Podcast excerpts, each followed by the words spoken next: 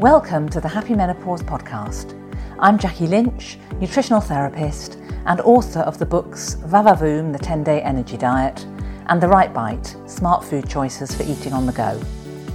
There are so many ways that diet and lifestyle can help to relieve a whole range of menopause symptoms. So join me on a journey through midlife and find out how you can have a healthy and happy menopause. Today's episode is all about herbs and the power of plants. For centuries, people have used herbs in a medicinal capacity, from ancient civilizations through to today, where many modern pharmaceutical drugs were originally derived from plant extracts. Drop into any health food store and you'll find a whole range of herbal supplements. Chat to your friends, and they may swear by a miracle herb that banished their hot flushes, but you might not find it so effective. I've invited herbalist Ed Joy to join me today so that he can demystify herbs for us and give you some practical suggestions for a herbal approach to your symptoms. But first, I'd like to give a quick shout out to our sponsors, Sylk, who make it possible for me to produce this podcast. Vaginal dryness can be a real problem during the perimenopause and the menopause. It can cause itching and discomfort, painful sex, and make it difficult to insert a tampon or to use a topical estrogen dispenser. So I'd like to say a big thank you to Sylk, not just for supporting this podcast, but for offering a gentle and natural solution for women with vaginal dryness. Their plant based formula is made in New Zealand with kiwi vine gum extract. It's a natural lubricant which is water based and pH friendly so that it gently soothes vaginal dryness and irritation, helping you rediscover your love life. It's available at all chemists and off the shelf in larger Boots stores. Visit Sylk, S-Y-L-K, .co.uk to order your free sample. And so on to today's episode. I'm delighted to welcome Ed Joy. Ed is a specialist in herbal medicine with over 20 years' experience, and he weaves a combination of homeopathy, naturopathy, and nutrition into his work, taking a truly holistic approach. I've attended several of his lectures over the years, and I'm always fascinated by his insights into the therapeutic power of plant food. For the past 12 years, Ed has worked closely with the naturopathic supplements company BioNutri, where he advises on product development, and more recently with Aquasol Trading, a herbal tea company. But today he's here with his herbalist hat on, and I'm really looking forward to hearing his words of wisdom on how a herbal approach could support a healthy menopause. Welcome, Ed, to the Happy Menopause. Hi, Jackie. It's great to have you here, and what I'd like to do is start out by finding out a bit about you and your story. So, how did you get into the health world, and, and how and why did you become a herbalist? Well, I think I've worked in with health foods as, as long as I can remember because I grew up in a health food shop. Oh. So um, it, it was really very much a part of my existence uh, the environment I grew up in, it was the smell of herbs, the smell of vitamins, the, the smell of fresh ground coffee, all of that sort of thing that was so uh, much a part of the 70s healthy food store. Oh, that's fascinating. I had no idea. Um, yeah, and that's, that's, my, that's my sort of origin, if you like. But I think I really uh, started to embrace health foods uh, and uh, the big picture of uh, holistic health when I suffered with lymphatic cancer as hmm. uh, someone in my early 20s. Um, and at that point, uh, I was juggling with both alternative medicine and with conventional medicine. But there came a point when suddenly I was faced with the chemotherapy having been so effective that I couldn't use it anymore. It simply wiped out my immune system. Uh, so I had to come up with something else. And um, between myself and the people who I worked with both then and now, uh, we came up with a system that was both, um, well, you could say complementary, but it was, a, it was an integrative therapy that we embraced. And it really became the sort of seminal moment of my, my work today. My goodness, and and you're all fit and well now, obviously. Yeah, this is uh, this is getting on for twenty years ago. Yeah. Um, at the time, at its worst, I was given a sort of six month prognosis, which was quite bleak. And um, after, after a period of about two years, I sort of felt that obviously when you're, you're treating yourself, you can't use words like remission or recovered or, you know, but I've been in good health now for getting on for 16 years. So um, with that, I can take heart. Well, that is quite a story.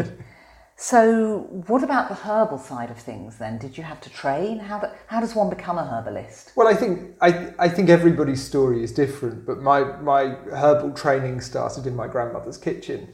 Um, and she was uh, the daughter of a doctor born in India under the British Raj, and uh, her first um, sort of early discoveries of, of, of, medicine were, were natural medicine, Ayurvedic medicine, in fact. And um, a lot of what she taught me in her kitchen came from her origins 100 years ago in, uh, on the west coast of India. So um, the, the, there is that. There is uh, a later fascination with botany uh, and particularly ethnobotany, so the working parts of plants, which is, is my sort of specific training, and then later on naturopathy, which is more specific to the human condition. Right, right, gosh. So, I mean, you talk about 100 years ago. Do you have a feeling that we've sort of lost touch a little bit with some of those older folk or herbal remedies um, in, in sort of our busy 21st century lives? I think we have. I, th- I think a number of things has happened.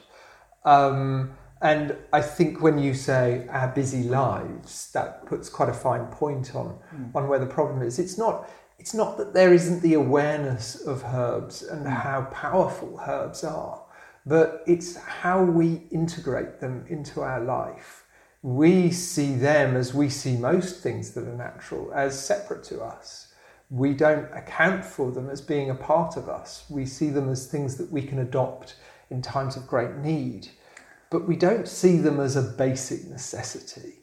And to me, that's where herbs are at, at their most powerful, at their most influential, where they can become a part of us in our everyday lives. Right. Well, I'm really looking forward to hearing what you've got to say about this because, of course, what I'd like to focus on today is the menopause and hmm. the impact of herbs on the menopause because I, I think there's probably a lot of confusion out there, and if you look at social media, lots of people are claiming that one herb or another herb changed their lives, and others are saying, didn't work for me, and nobody knows quite what or how they should be approaching it.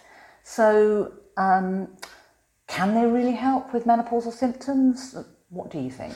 Well, I think I think they can and they do help every day, and I I, I think that people's experience is always different for a huge range of reasons. Um, I think people are different. People's digestive systems are different. People's experience of stress and their uh, exposure to environmental toxicity all affects their relationship with what they might try to do to deal with symptoms associated with the menopause.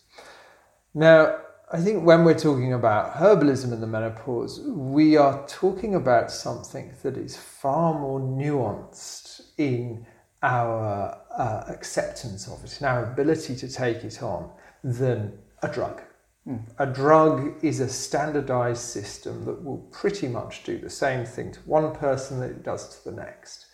And really the side effects are the manifestation of our individuality. Right. Often with herbalism, where you're dealing with something that is far more complex and far less concentrated in one uh, constituent, you are the, the, the nuance is that sometimes it'll work for somebody, sometimes it won't. But right. invariably, it won't do anybody any harm. And there are herbs that do us harm, uh, but there's not many of them, and they're not widely available on the market.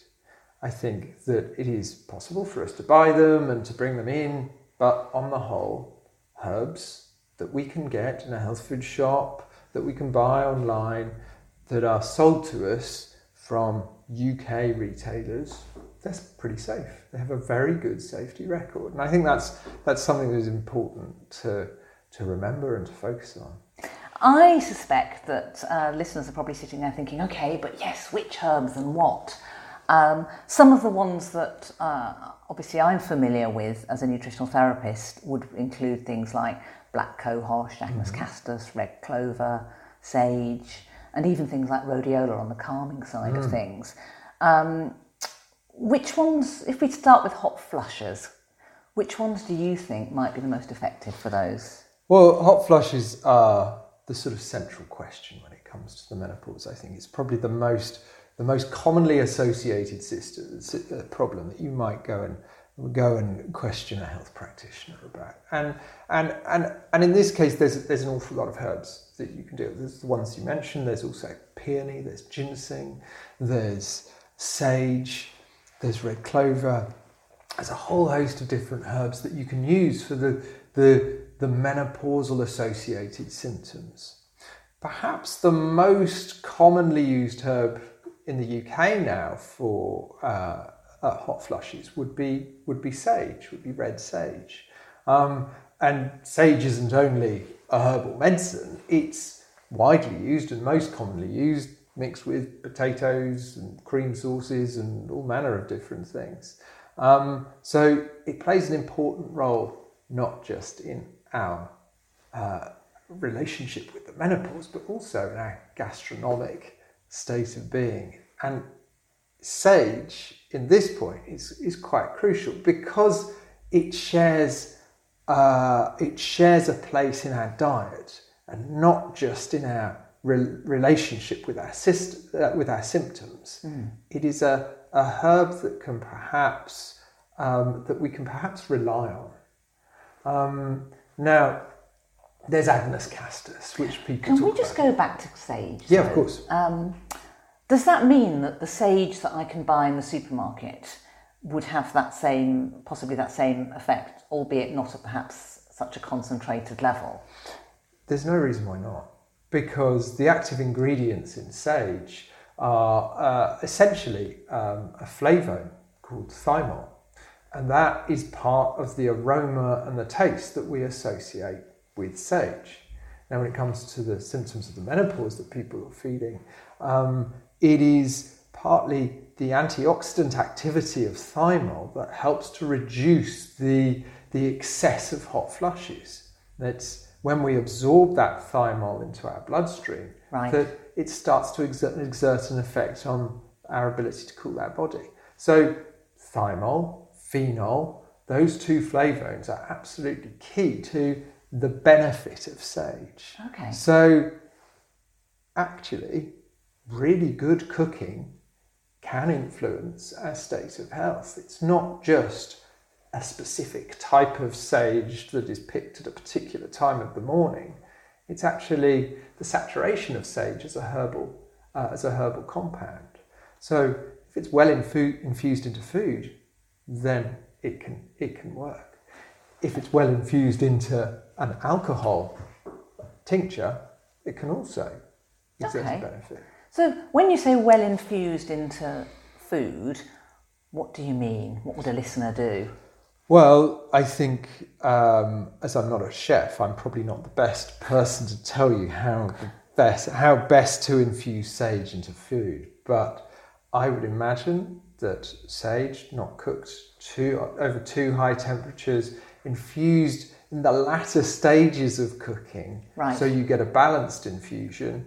I would say, as a as a herbalist, that would be the way, way to get the most out of the sage. Right, right. I think it's probably also the way to get the most flavour out of the sage as well. Probably, and of course, much in the same way as with nutrition, we know that um, high temperature cooking will deplete certain key nutrients from food. So the long, slow cooking of, of anything really is more likely to retain nutrients. It does undermine it over a period of time.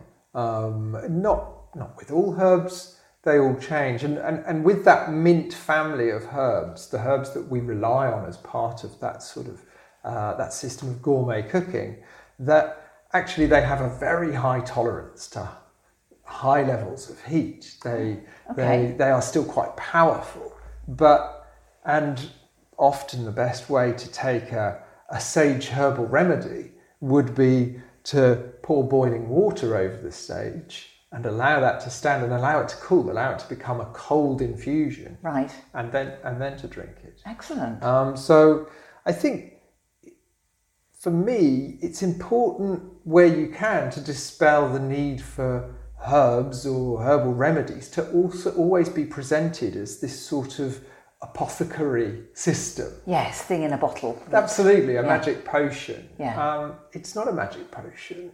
And our, our relationships with herbs hmm. should be about our diet first, I think, because often, to my mind, where we experience symptoms of inflammation, where we experience symptoms of discomfort, it's usually through our diet that we can have the most powerful influence upon those systems. Right. Okay. Well, I'd certainly adhere to that in my professional capacity. So I cut you off when you were about to start talking about uh, Agnus Castus. So fire away. Yeah, I think with, with Agnus castus um, and, and, and with herbs like Agnus castus, like peony, um, they, they are herbs that we, we don't typically come into contact with in our diet. Um, Agnus castus is a perfectly edible herb. It's chasteberry. Um, doesn't taste very nice. It's quite bitter, but it can form a part of the diet. But where Agnus castus differs to something like sage is that it um, it uh, reduces the incidence of hot flushes by changing the balance of hormones. Right. It interferes with receptor sites, and it essentially makes us makes our endocrine system behave like a younger person's endocrine system. Oh, I'm all for that. Now that that's very very attractive. I don't think there's there's there's anybody who would perhaps listen to this program and wouldn't be sort of tempted by the idea of everlasting youth. But to my mind, and I don't know how qualified I am to talk about this, being a a, a middle-aged man, but to my mind, um, the the goal with the menopause shouldn't be to deny ourselves the fact that we're going through uh, a change, uh, a transitional phase of our endocrine system. It's going to happen. You can't avoid it.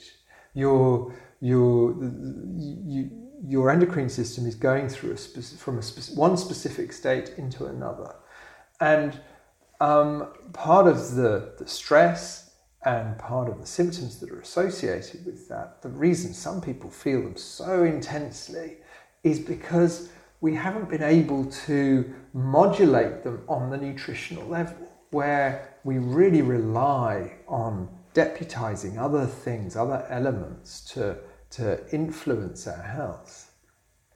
Um, we would normally call on nutrition to fit into that precarious area. Um, and this is where, to my mind, herbalism becomes nutrition. They become one and the same thing. It's where phytonutrients can assist nutrients in modulating that hormonal activity. So can you just define a phytonutrient for us? A phytonutrient is a compound like a flavone, a flavonoid, a bioflavonoid, um, materials like quercetin or rutin, compounds that are not specifically nutrients, they're not vitamins, but they are bound up with nutrients. And they're found in plants. They're found in plants and they're found in the same place that you would typically find a vitamin C, a vitamin B. They are part of that sort of natural synthesis of a plant food. You find them. Um, and you, you would never find uh, just vitamin C in a fruit. It's bound up with all sorts of things that protect the integrity Yes. of that nutrient Yes. because that nutrient doesn't just have a metabolic role in our lives, it has a metabolic role in the life of every living thing, and that inc- includes plants. Yes, we don't often think of it that way around. No, we don't, but the role of vitamin C in nature hmm. is fundamental, just as the role of every nutrient in nature is fundamental. It's part of the impetus and the protection of life itself. So um, we rely on that nutrient, but what the nutrient itself relies on is phytonutrients to protect it, stimulate it, and maintain it. Right. In nutrition, we rely on phytonutrients to assist nutrients, assist their pathway, and assist their abilities. Their, if you think of vitamin C, then there is a nutrient with 500 different metabolic roles in yes. the human body.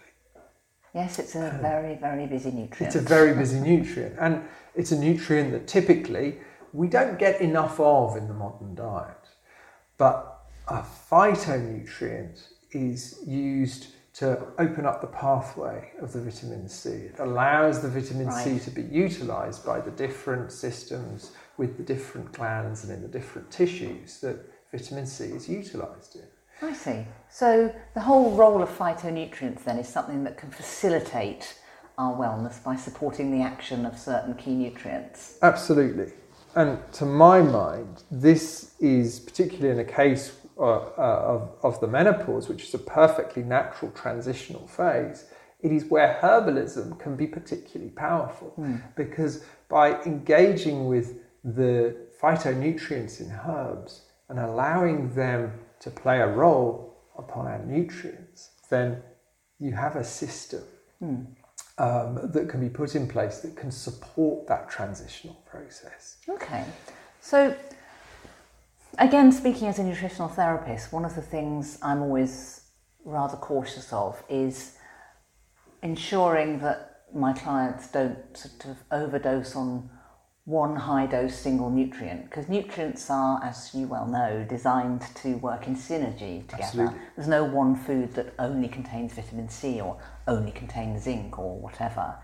Um, so, very often when I'm looking at a supportive program and if people are asking me about the types of supplements, I'm more likely to look at something that would be a combination because that would tend to mimic the, the, the action of nature.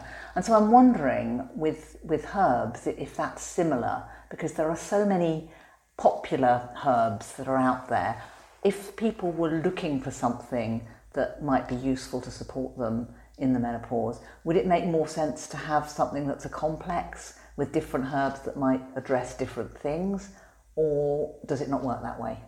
No, it absolutely works that way. I think herbs are, as, as, as you would see from the best cooking, the, the best meals are made with a bouquet garni, So yes, I think that is, are. is in itself yeah. a perfect synergy that you can yeah. you can rely on to infuse flavors more broadly. Um, and the way that herbal, herbs work uh, to benefit our health is exactly the same way.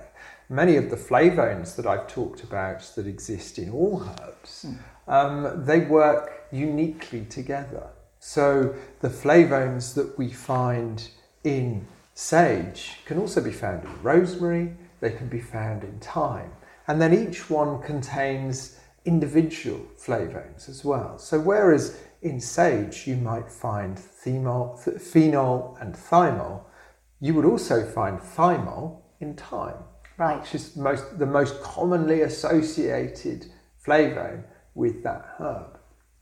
But in thyme, you find a small amount of phenol, and you also find a very small amount of rosmarinic acid.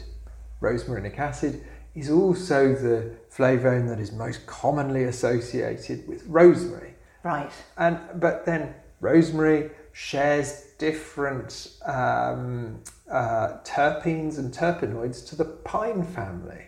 Um, and as a result, we get that very distinctive um, aroma mm. from uh, rosemary that is both similar to the mint herbs but also similar to the pine herbs. So you get these broad spectrum flavones and terpenoids that can be very, um, very beneficial when they're shared amongst different herbs. So, absolutely, complexes are important to the synergy and the activity of the herbs when we when we actually consume them. Um, I, I would say when it when it when it comes to dealing with sem- symptoms of the menopause and trying to put a sort of system together that I think it's important to look at it both nutritionally and uh, and botanically at the same time. Mm, mm. I think that, for instance, vitamin C, vitamin E, and omega three are very important nutrients when it comes to dealing with the with the menopause, particularly vitamin E. And this is probably quite a controversial point, but I think that ginseng is one of the most powerful herbs when it comes to um, for, to helping people with the menopause. What, what would ginseng help with? Well, ginseng is, um, for, for one thing, ginseng helps other nutrients to uh, make their way into the, the tissues of the body. It's, it's, it's a holistically helpful sort of herb. The, the name ginseng, its botanical name is Panax, um, which, which, um, which comes from the term panacea, which is uh, an, an, an all powerful term. It's mm. an all healing herb. And ginseng in itself is a tonic. It's a food, almost anybody can take it, and for anybody who takes it, they will feel basically stronger and more able to cope with the stresses and strains that they experience in, in any given day.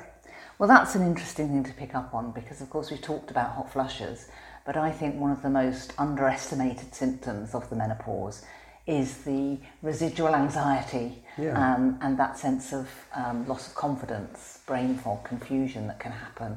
Are there particular herbs that you target there? Well, I think ginseng is among them. Right. Um, I, I, and uh, one of the herbs that you mentioned particularly was rhodiola, mm. Um, which is a lovely herb.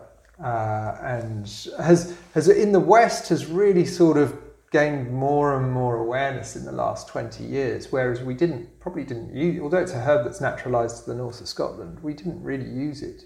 Uh, in certainly in uh, Western Europe and America much mm. before uh, before the 2000s. What about if you're on HRT? Can these things still be helpful and effective?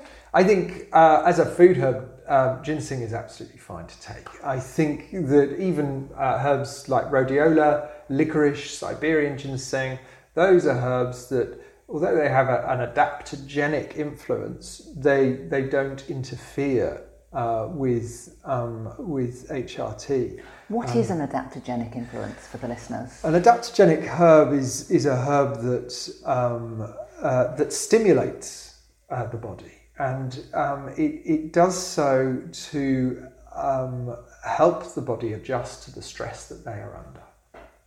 Now, that adaptogenic influence might apply to the adrenal system, but it, um, where, where our stress is coming from, but it might also apply to any other gland within the endocrine system. So, um, and all herbs stimulate us. It's part of their, the nature of what we're doing, whether it's parsley or it's rhodiola rosea, they all stimulate us.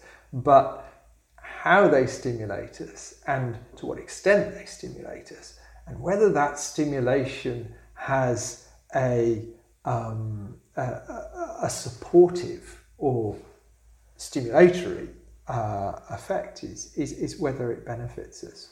I always err on the side of supportive. Okay. So, in terms of uh, in relation to the question about HRT, mm. would these things still be helpful, or I'm thinking about the ones that might impact hot flushes. Would they be effective? Would it be not be worth it? Could it help? Is it too much? Well, I think in the case of um, it, it, really for the the benefit of your relationship with your your physician, it is important that uh, they have an awareness of what they're do- what you are doing I think also um, it's because essentially they're responsible mm. for, for, for, for, for, what, you, what you're going through. Um, I think also that um, the when you look to a herb to if you're you're getting symptoms like hot flushes and and you're taking uh, HRT that using herbs like sage are only going to do you good. Right. They're not going to uh, cause any any problems. Using ginseng is going to support the work that the HRT is doing. Right. On the other hand, using herbs like black cohosh, you, um, Agnus castus, uh, peony, those are herbs that are far more likely to interfere with the work that the, right. the, the, HRT is doing. And I think, I think um, a, a, physician would, would sort of feel that whilst they might not have all the information that they need about that herb, they, they would feel that there is the potential there to interfere with the, yeah. the HRT. Okay. So that, that would be my. Okay, my that's good to know. Right, well, this has gone incredibly quickly, so I'm going to wrap up with um, one last question for you, Ed. Yeah. What would be your sort of top two herbal or foodie tips for women going through the menopause? Okay, my my first is um, is something that I haven't mentioned yet, which is is linseeds. Um, linseeds contain a nutrient called lignin, um, and a specific type of lignin that is very easily digestible for people. Now, you can get lignin just by eating two, one to two tablespoons of uh, linseeds every day and chewing them. Ground is, or unground? I think I think unground is better myself because mm. you don't stand the chance of interfering with uh, the process of digestion. Because okay. saliva is quite an important part of, of, of digesting certain constituents of, of, of any food, particularly nutrients. And uh, I think that lignans can play a huge role in benefiting our health during the menopause um, without interfering with the process that you are going through. Right. Um, so if you are sort of looking at things that you might associate as phytoestrogens, then of that family, of nutrients. And the phytoestrogens are, are nutrients. I would look at the lignans. And okay. for lignans, you can look at nettle root, or best of all, you can look at uh, linseeds. Okay, great. That sounds like a fantastic tip. So that would be my number one, and then I think um, I think my number two um, would um, would be to um, eat lots of seeds and berries and nuts throughout that period of your life because I think those food groups, more than any other, have the, the complex of nutrients to really fit in with what it is you're missing. There are many, many people who, as far as I understand it, have very little experience of the symptoms we associate with the menopause. Their hair stays in good condition, their skin and nails, they don't experience hot flushes, they don't experience the anxiety. Or maybe they do, but to a much lesser extent. Right. To, uh, to fuel the body with everything it needs to stabilize your condition is that there can't be anything better than that. Great. So, plenty nuts, of herbs, seeds, plenty of seeds, berries, linseed. Great. You heard it here. Fantastic. Well, thank you so much. I feel there's so much more that uh, we could discuss. So I may well be inviting you back if, well, if you'd like to come because I think there's a lot to talk about. But thank you so much. It's been great talking to you. Thank you for having me. So that concludes this episode of The Happy Menopause. There's so much useful information there that I hardly know where to start. But I'm definitely going to be stocking up on the sage leaves when I go to the market next. It's also really interesting to know that nuts and seeds are so important. I'll add some recipe suggestions to the show notes so you can keep yourselves nicely topped up. So visit the podcast page on my website, well-well-well.co.uk. I've also added links to Ed's social media and the BioNutri website so you can find out more about the work that he does. If you've enjoyed the podcast, one of the best ways you can support it is by leaving a review on whichever platform you listen on. And please also encourage your family and friends to listen. Make sure you've pressed subscribe so that you don't miss out on the next episode and find out how to have a truly happy menopause. Thanks for listening, have a great day, and bye for now.